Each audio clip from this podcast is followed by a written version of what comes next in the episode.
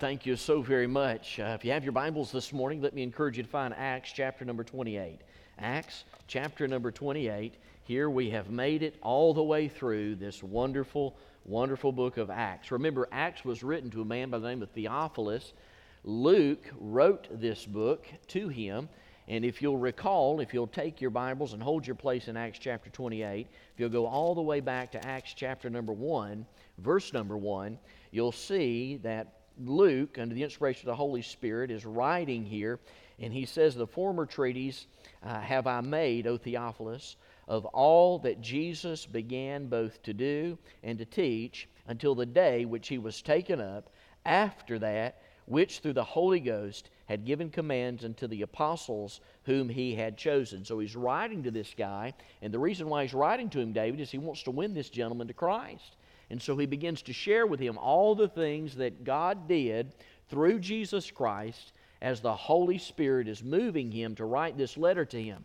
And we know that throughout the course of the book of Acts, it's divided up into two sections. The first section deals with Peter, and the second, second section deals with Paul. Throughout both of these sections, it revolves around a common theme, and that theme is found in Acts chapter 1, verse 8, where the Bible says, but ye shall receive power.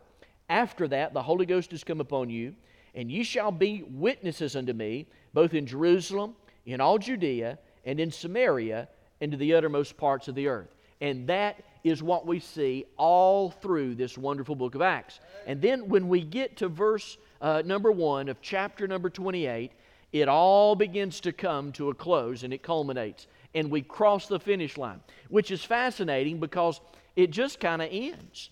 And there's a reason for that.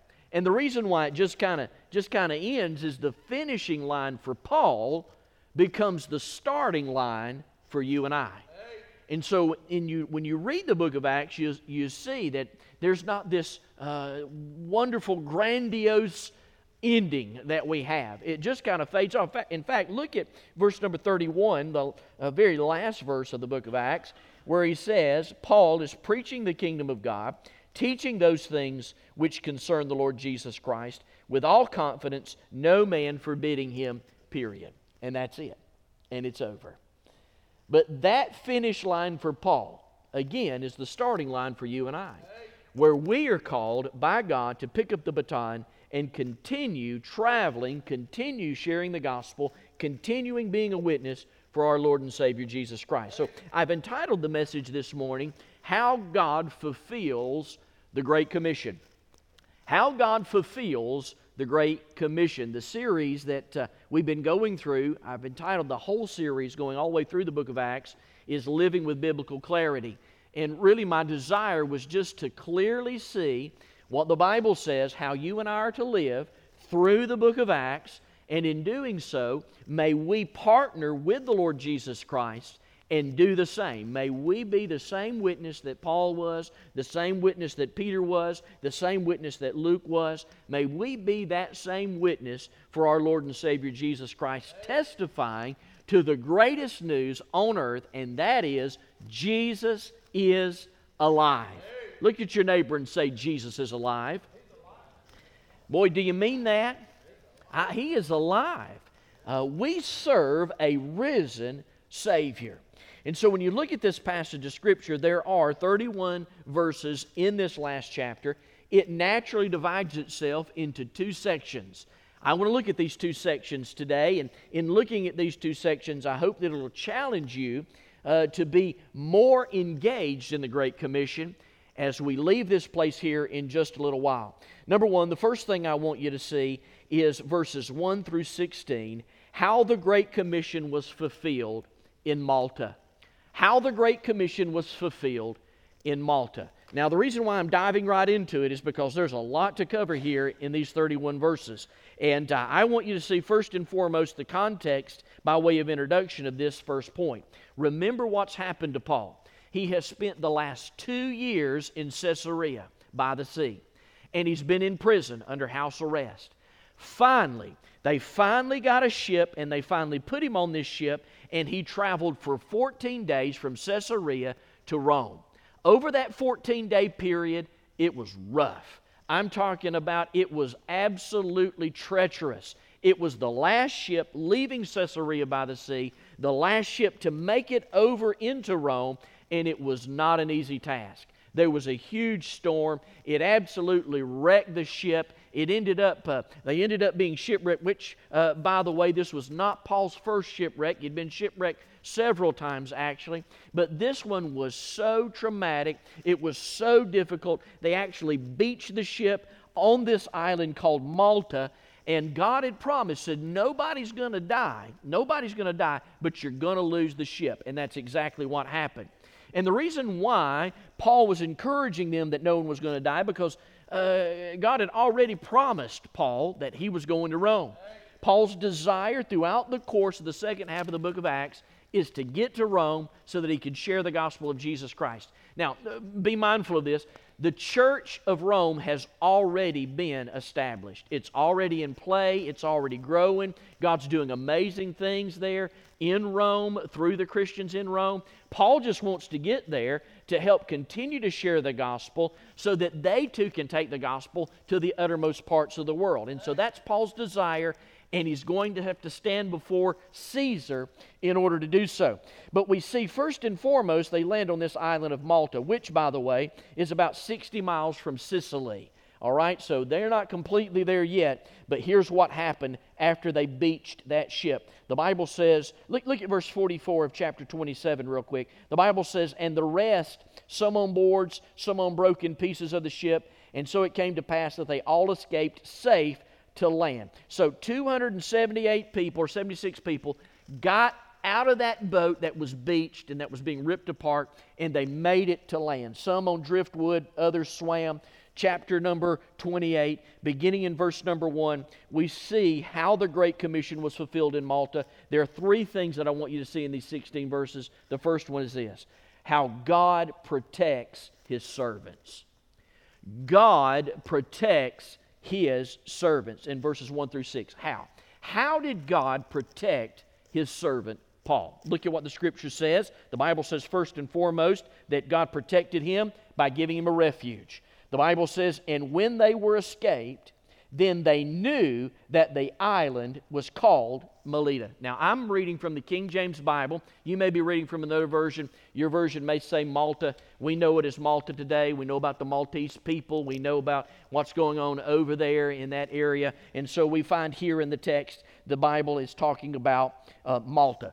By the way, what is key about Malta is its name and what it means. The name Malta literally means refuge.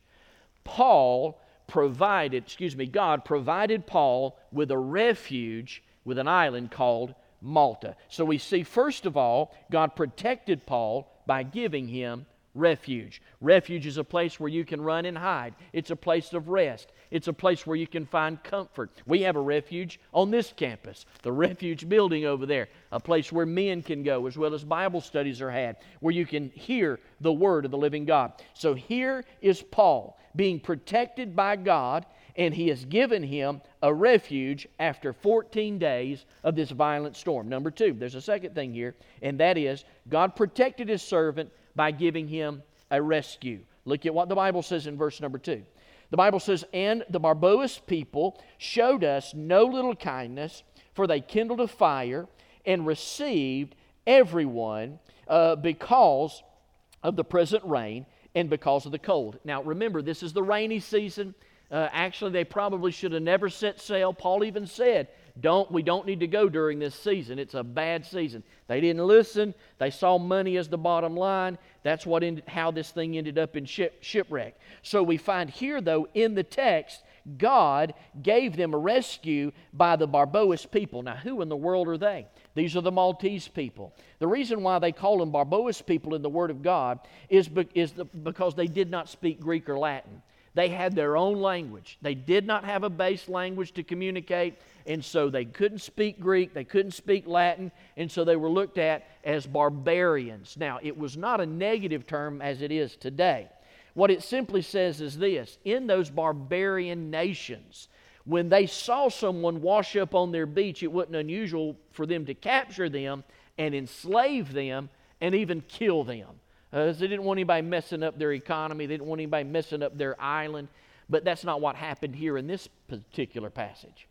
God calls Malta the place of refuge, a place of rest, and then he gives them these Maltese people, and the Bible says that they were no little kindness. That is, they did not enslave them, they did not uh, try to kill them, but what they did do, according to the Word of God, is that they made a fire for them and they showed them no little kindness. They went overboard to take care of these prisoners. Now, remember who's on this ship. They're all prisoners, they're all criminals.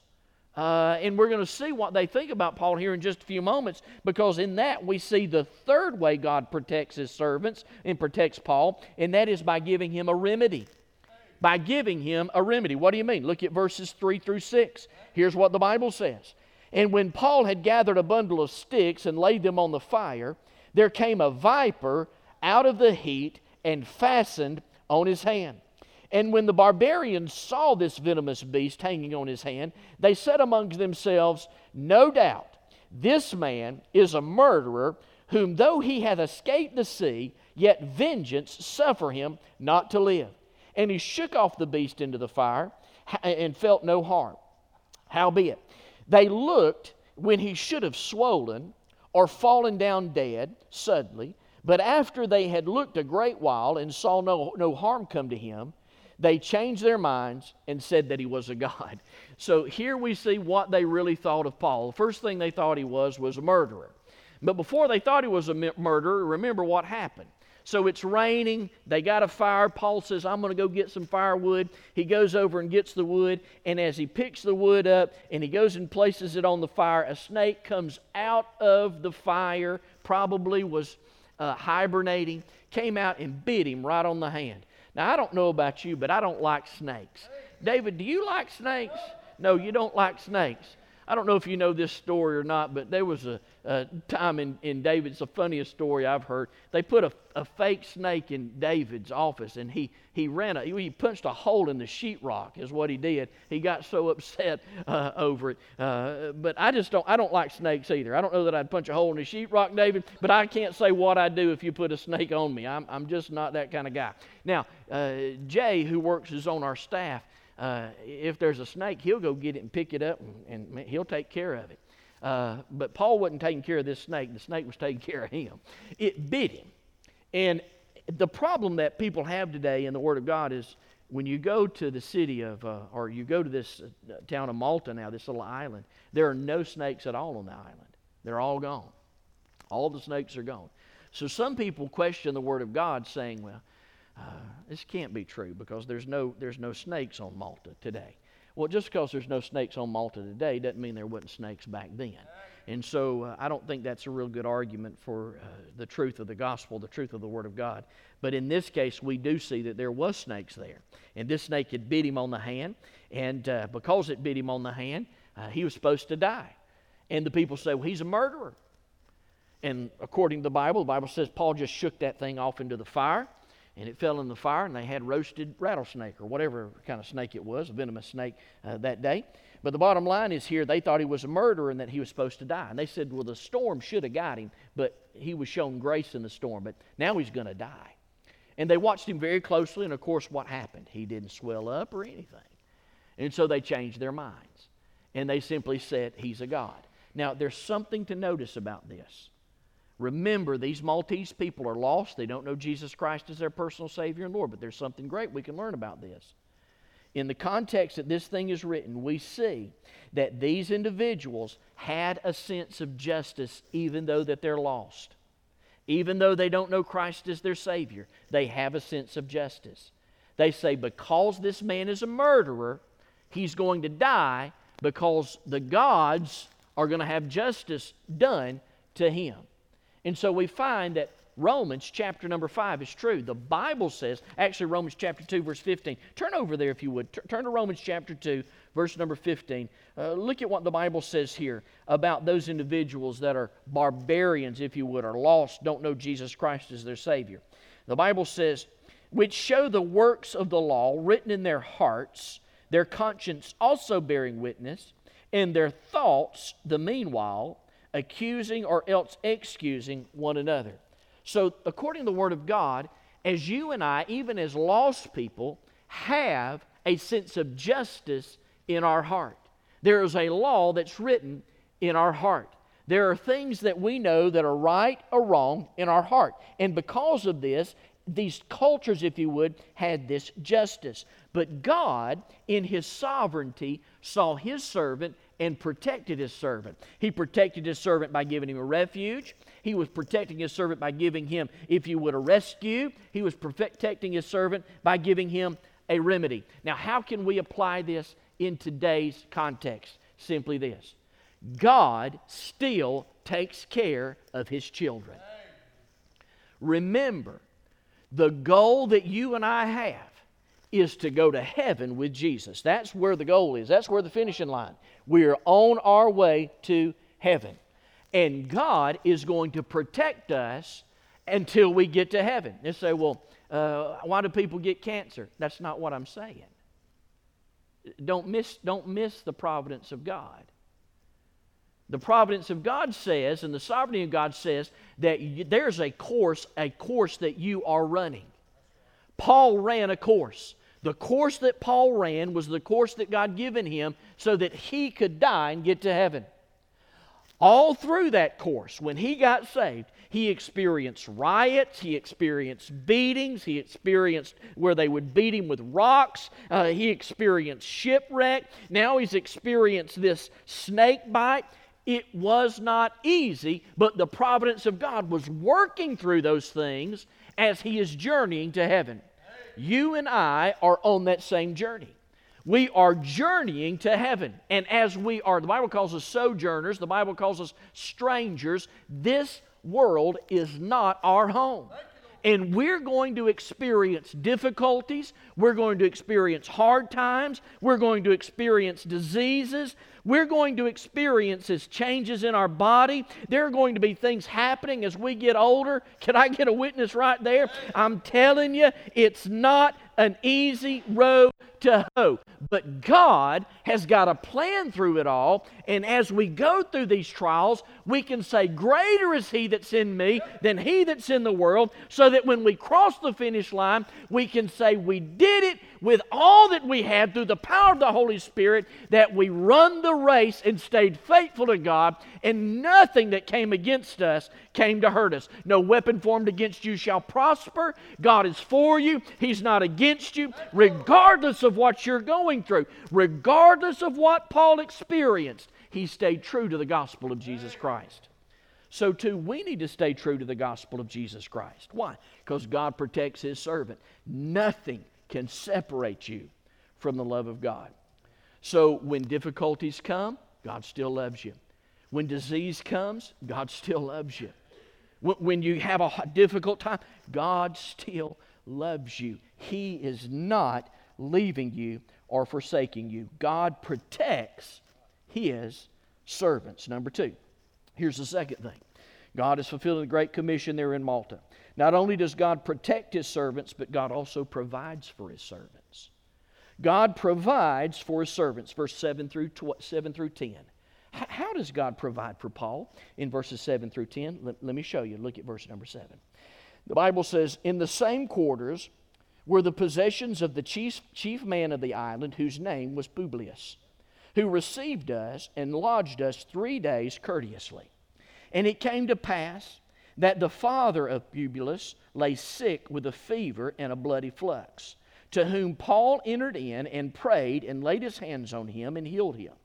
So, when this was done, others also which had disease in the island came and were healed, who also, uh, who, who also honored us with many honors. And when we departed, they laded us with such things as was necessary so we find here in these passages of Scripture here that God is going to provide for his servant. How did God provide for his servant? He provided three ways. Did you see it? The first one was this He provided Paul with hospitality. Verse number seven. We are introduced to a man by the name of Publius. Who is, who is this guy? This guy is the chief man of the island. He's the mayor. He's the head honcho. He's the grand poobah. He is the one who can make, make things happen there on that island. And so when you enter introduced to him, you cannot ignore the fact that he is what we call in missions a man of peace. He is a man of peace. Uh, I can remember when I was in Indonesia, uh, we were taking the gospel to an unreached people group. We were taking uh, the gospel to the Makian Timor people group. And I can remember when we finally got to the island, which took forever to get there, we got off, we jumped on some mopeds, and we toured the island. It was a really small island. You could tour the whole thing, you drive around the whole thing in less than an hour. It was a really small island. Their primary export was nutmeg, so you could see them there uh, uh, shaving the nutmeg and trying to get uh, all that bottled up and send it out because it was part of the Spice Islands, and all these things were happening. Um, what we didn't know is that the mayor didn't know we were coming. Uh, but who knew the one who did know we were coming uh, was the uh, was the the the, uh, uh, the gentleman excuse me the the spiritual leader the imam. I'm gonna get it out here in a minute. The imam of of Islam. So there was an imam on the island. He was kind of the guy that said we could come. The missionary came a week before we did to make sure and set it all up. But as we're scooting around on these on these mopeds we get pulled over and I'm with the missionary. I, am on the back of this moped with the missionary. And this guy jumps off and he begins to speak in their language, and he's just real adamant, and just his eyes are real big. I mean, something's going on, and, and I'm not the sharpest pencil in the box, but I'm telling you, Buzzard, something's not right. And uh, he, he turned, the missionary turns to this guy and speaks real strong to him and, and sends him off like that real quick. And uh, I said, Is everything okay? He said, The mayor's calling for us to come to City Hall. Uh, he's pretty upset. All these Americans on the island, he didn't know we were coming, and uh, he wants to see me. And so I said, well, What'd you tell that guy? He said, I told him to do two things. Number one, I told him to go tell the mayor that we, we're going to come. And number two, to go get the imam to go get the spiritual leader there. And so uh, we turned around and we went straight back to City Hall, and we all met there at City Hall. And the missionary told us to stand outside City Hall and don't make another move. And we said, Why? He said, Well, we may be going to jail today. I thought, That's a good thought. This is going to be fun in Jesus' name. Uh, here we come to this island to share Christ, and we end up in jail. Wonderful. I can't wait to explain this to my wife and children. So he was in there for, I don't know, about 45 minutes, and while we're outside sweating bullets, and finally he comes out with this big smile on his face.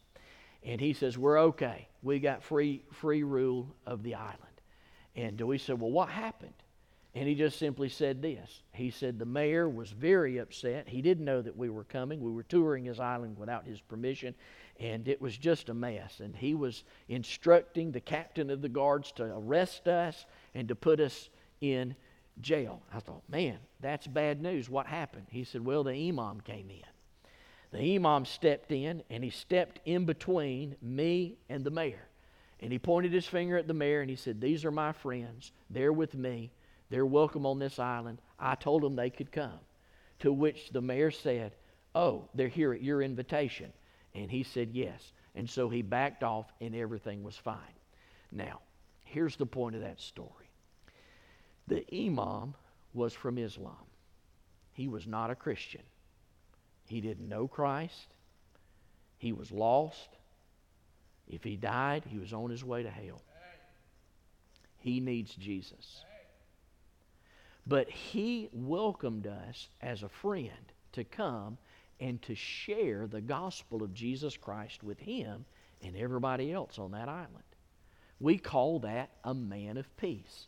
And it's amazing that God would give men and women of peace in these foreign lands that have authority to help get you out of trouble if it's so needed. And so we find here in this particular context, here is the, uh, the chief man of the island who is given and is very, the Bible says he's courteous in verse number seven to Paul.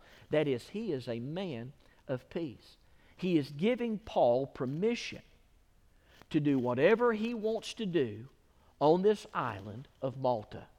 The Bible is giving him what he needs in the arena of hospitality. Number two, here's the second thing that God provides God not only provides hospitality, He provides healing. Look at verse 8 and 9. And the Bible says, And it came to pass that the father of Publius lay sick with a fever and of a bloody flux. Now, if you have your Bibles, that word, if you're using the King James, the word bloody flux is dysentery. He's got dysentery. That is to say that the sanitation on this island, remember, is a little bit uh, what we consider barbaric, not in a negative sense, but it's just not developed. And so there is not very good sanitation on the island. And because there's not good sanitation, he gets dysentery. And he's very sick. The Bible tells us that Paul's, Paul entered in and he prayed and he laid his hands on him and healed him. So that when this was done, others also, which had diseases in the island, came and they too were healed. And then the Bible tells us there in the last part, the third thing I want you to notice is that He is also, God also provides them with honors. What do you mean? Look at what the Bible says in verse 10 who also honored us with many honors, and when we departed, they laded us with such things as was necessary. So let me just point out a couple of things, if I could, about this. About this point of healing, the Bible says that Paul entered into the house and prayed, laid his hands on him, and this man was healed. So much so, in verse number 9, the Bible says other people that also had dysentery and other diseases, it's plural there, many other diseases in the island came and were healed. God provided healing for his servants as he's sharing the gospel of Jesus Christ. And then God also provides honor in verse number 10 when the Bible says that they honored us with many honors. The word honors there in the plurals where we get our English term honorarium. Honorarium. An honorarium is what you give to someone, uh, a financial uh, gift that you give to someone uh, because you're grateful that they came. Uh, many evangelists today uh, want to, to take up an offering every single night. When we were paying off our debt, uh, I shared with one of the missionaries that we are not doing that. We're not going to take up an offering every single night. Why? Well, because we're trying to pay off the debt. And we're going to give you an honorarium. And it'll be a nice honorarium. We're going to help you and see to it that all your needs are met. Now, now that we've got the debt paid off, we do take up an offering every night. As a matter of fact, May the 1st through the 4th, Brother Rick Corum's going to be with us in revival. It's going to be a great time, a great time of revival. I hope that you'll make plans on being here. Hope you'll make plans on being here each and every evening. We'll have it on Sunday morning, Sunday night, Monday night, Tuesday night, and Wednesday night. May the 1st through the 4th, revival. But we're not giving him an honorarium like we've done in the past. We're going to take up an offering so that we can bless him and be a part of his ministry. So here these people wanted to be a part of this ministry, and so they gave them an honorarium. Now, the word honors there, or honorarium, is usually paid to the physician. Now, Paul was used by God to miraculously heal these people. Now, but there was somebody else with them. Who is with Paul? Luke. What was Luke's profession? He was a doctor. So we see that many of these people that came not only were healed through a miraculous healing, but we also see and are given evidence by the word honors there or honorarium because Paul uh, has his companion with him, Luke. Luke is writing this letter. Luke intentionally writes the word honors in here or honorarium to give us insight into the fact that this was a part of his ministry also.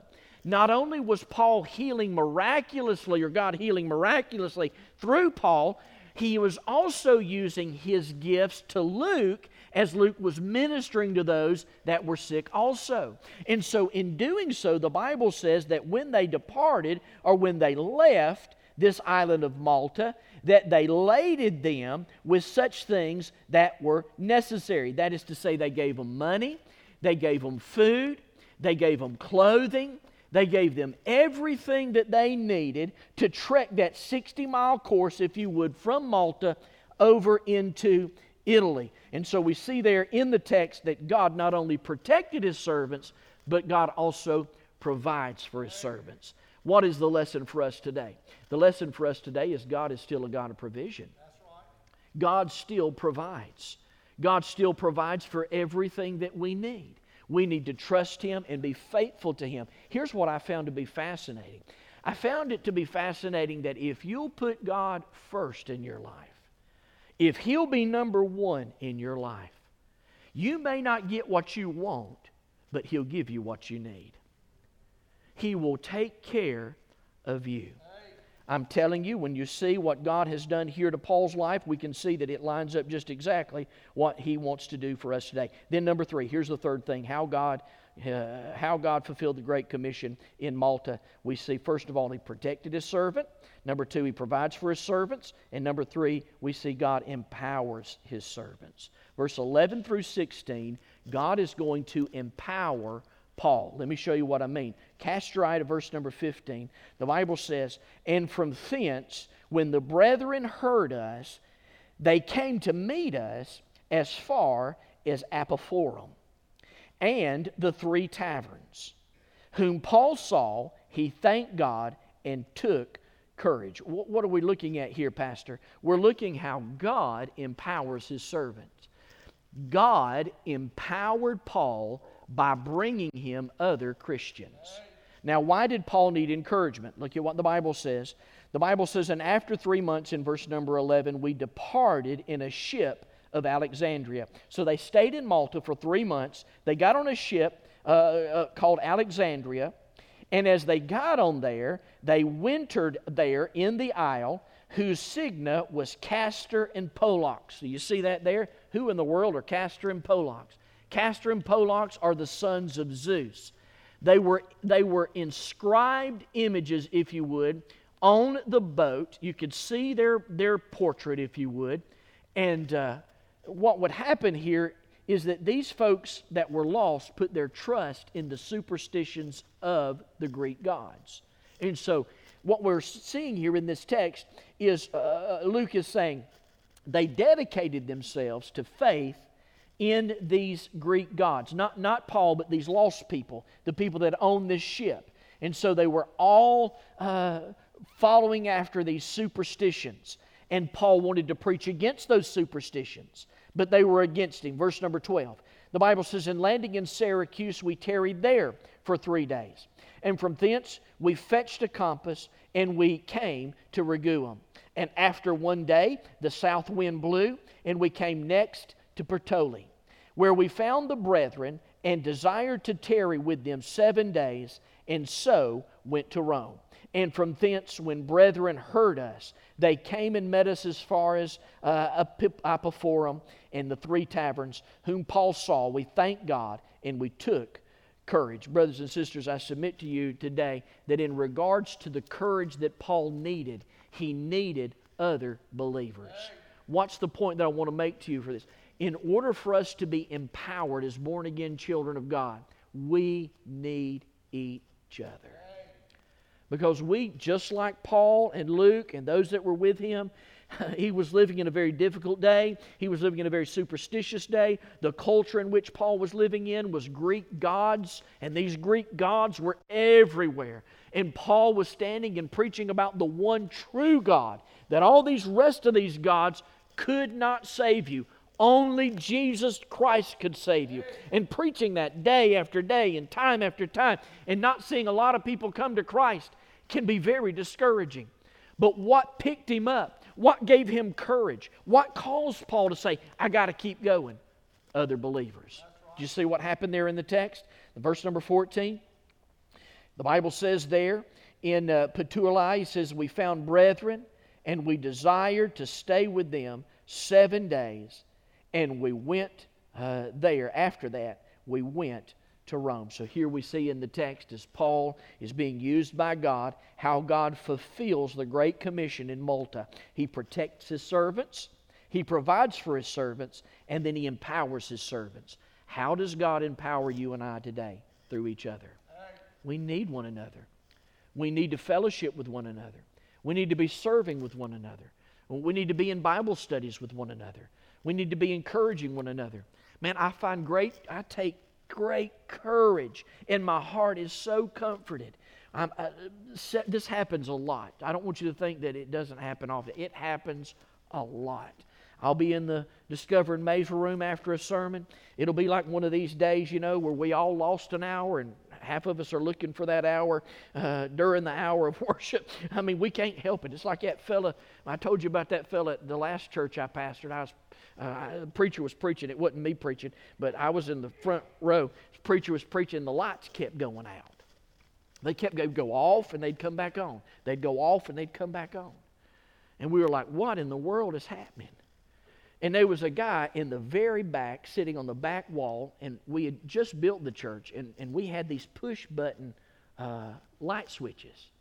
And every time he'd fall asleep, he'd prop his head up on the back wall. When his head hit the wall, it cut the lights off. And then he'd wake up. Well, he didn't know we cut the lights off. And then a few minutes later, he'd fall asleep again. His head would hit the lights, and they'd come back on. And then they began this war between the folks up in the booth and the folks down. They thought it was a wiring problem. They thought somebody had wired the lights wrong. And all the while, it was one of our church members in the back sleeping. Every time his head would hit, hit that button, the lights would go off. And then, and, then, and then they'd cut the lights on up in the booth. And then he'd, he'd hit and, and back and forth and back and forth and back and forth. Uh, and, and so uh, sometimes there are days like that. And sometimes you wonder, man, I, I just can't, I, I, am doing the best I can, Lord. I, I can't keep everybody awake. But we'll go out here and we'll go into, listen, David, you tickled. You got to come back next hour and encourage me. Uh, we, I'll be in like the, the, the, the green room. And some church member will come in there and they'll say, Pastor, I just want to thank you for being faithful and preaching the Word of God. Thank you. You, you, you, you, I know it's hard to be always on, and I'm not saying you're always on, but I just want to thank you. You're, it encourages me that you never deviate. Every time I come here, it's always look at your Bibles. Always. And that encourages me. We got to have believers, other believers, encouraging one another. This is how God fulfills the Great Commission. And then here's the last thing, and I'm done. I'm out of time. But I want to give you the second point how the Great Commission was fulfilled in Rome. How was the Great Commission fulfilled in Rome? I want you to notice, we see this in verses 17 through 31. In verses 17 all the way down to verse number 29, we have this background. Let me go through it real quick, and then I'm going to focus on the last part and be done. The Bible says, And it came to pass after three days, Paul called the chief of the Jews together, and from uh, where they had come together, and he said unto them, Men and brethren, thou have, com- I, I, excuse me, he says, Men and brethren, though I have committed nothing against the people or customs of our father, yet I was delivered a prisoner from Jerusalem into the hands of the Romans, who, when they had examined me, would have let me go because there was no cause of death within me. Now, I want you to get the picture here. As soon as they arrive at Italy, as soon as they arrive in Rome, Paul takes three days off it takes him three days to recover. On the third day, he wakes up and immediately calls the Roman Jews and says, Hey, can y'all come see me just a minute? And so they come and see him. And the Bible says he begins to explain to them. He says, I've been tried and they can't find me guilty. Verse number 19. But when the Jews spoke against it, I was constrained to appeal unto Caesar. Not that I ought to accuse my nation of, for this cause, therefore, have I called you to see you and to speak with you, because that for the hope of Israel I am bound with this chain. And they said unto him, We neither received letters out of Judea concerning thee, neither have any of the brethren came and spoke uh, uh, of any harm of thee. But we desire to hear thee that thou mayest thinkest, or that thou thinkest, for as concerning this sect we know that everywhere it is spoken against. So the Jews say, We don't know what you're talking about, Paul. We didn't receive any letters telling us to condemn you. Nobody has come and said that we ought to kill you. We have no idea what you're talking about. But this one thing that we know this sect of the Nazarene, remember that's what he was accused of, being a sect of the Nazarene. He says, they say, We've been hearing about this, and there's a lot going on here in the city of Rome. There's a lot of Christians going on. So we want to know what all this is about. Verse 23. The Bible says, And when they appointed a day, uh, there came many to him uh, into his lodging, to whom he expounded and testified the kingdom of God. Why is it so important that as a pastor, as your pastor, that I keep pointing back to the Word of God? because that's what Paul did. Paul expounded the Word of God. He always went back. He said, Look at the Bible. Look at what the Bible says. He testified to the kingdom of God. The kingdom of God is a, a, Greek word which means presented the gospel. He presented the gospel, persuading them concerning Jesus, both out of the law of Moses and out of the prophets, from morning till evening. Long sermon again. The Bible says in verse 24, and some believed the things which were spoken, and some did not. This is the fifth time. This happens five times in the book of Acts. This is the fifth time when Paul presents the gospel to Jews, they're divided. Verse 25. And when they agreed, not among themselves, they departed. After that, Paul had spoken one word. Uh, well spake the Holy Ghost by Elijah the prophet unto our fathers. So uh, basically, what Paul says, let me tell you what Isaiah said. And he points to Isaiah chapter 6, verse 9 and 10. And he looks at the Jews that are divided. He says, Here's your problem. He says, saying, Go into this people and say, Hearing you shall hear and shall not understand, and seeing you shall see and not perceive. For the hearts of the people is waxed gross, and their ears are dull of hearing, and their eyes are, they have closed lest they should see with their eyes, and lest they should hear with their ears, and understand with their hearts, and they could be converted. They should be converted, and I should heal them. But be it known unto you that the salvation of God is sent unto the Gentiles, and that they will hear. Basically, Paul accuses them of three things. He says, number one, the reason why you're divided is because you have a dull heart. Your heart is dull, dull like a knife. A dull knife. You can't cut nothing with a dull knife. Nothing. He says, Your hearts are so dull. We cannot, you will not listen to the gospel. It's gross. It's waxed gross, the Bible says. Number two. He says, not only that, he says, but you also are dull of hearing. That is hard of hearing. That means you, you, obviously you can't hear a thing. You, you are deaf. And then number three, the third thing he says, he says, You have intentionally closed your eyes. It's an act of the will. So they're like the three monkeys hear no evil, see no evil, speak no evil. He says, Y'all are just like that. And might I say this? That's the same problem today. This is why the Jews don't come to Jesus. The same thing. This is why Gentiles don't come to Jesus. Because they're waxed gross, their hearts are dull, they're calloused, uh, they're, they're, they will not receive the truth. They're hard of, he, hard of hearing. Um, I, I got to move on. I got to be done.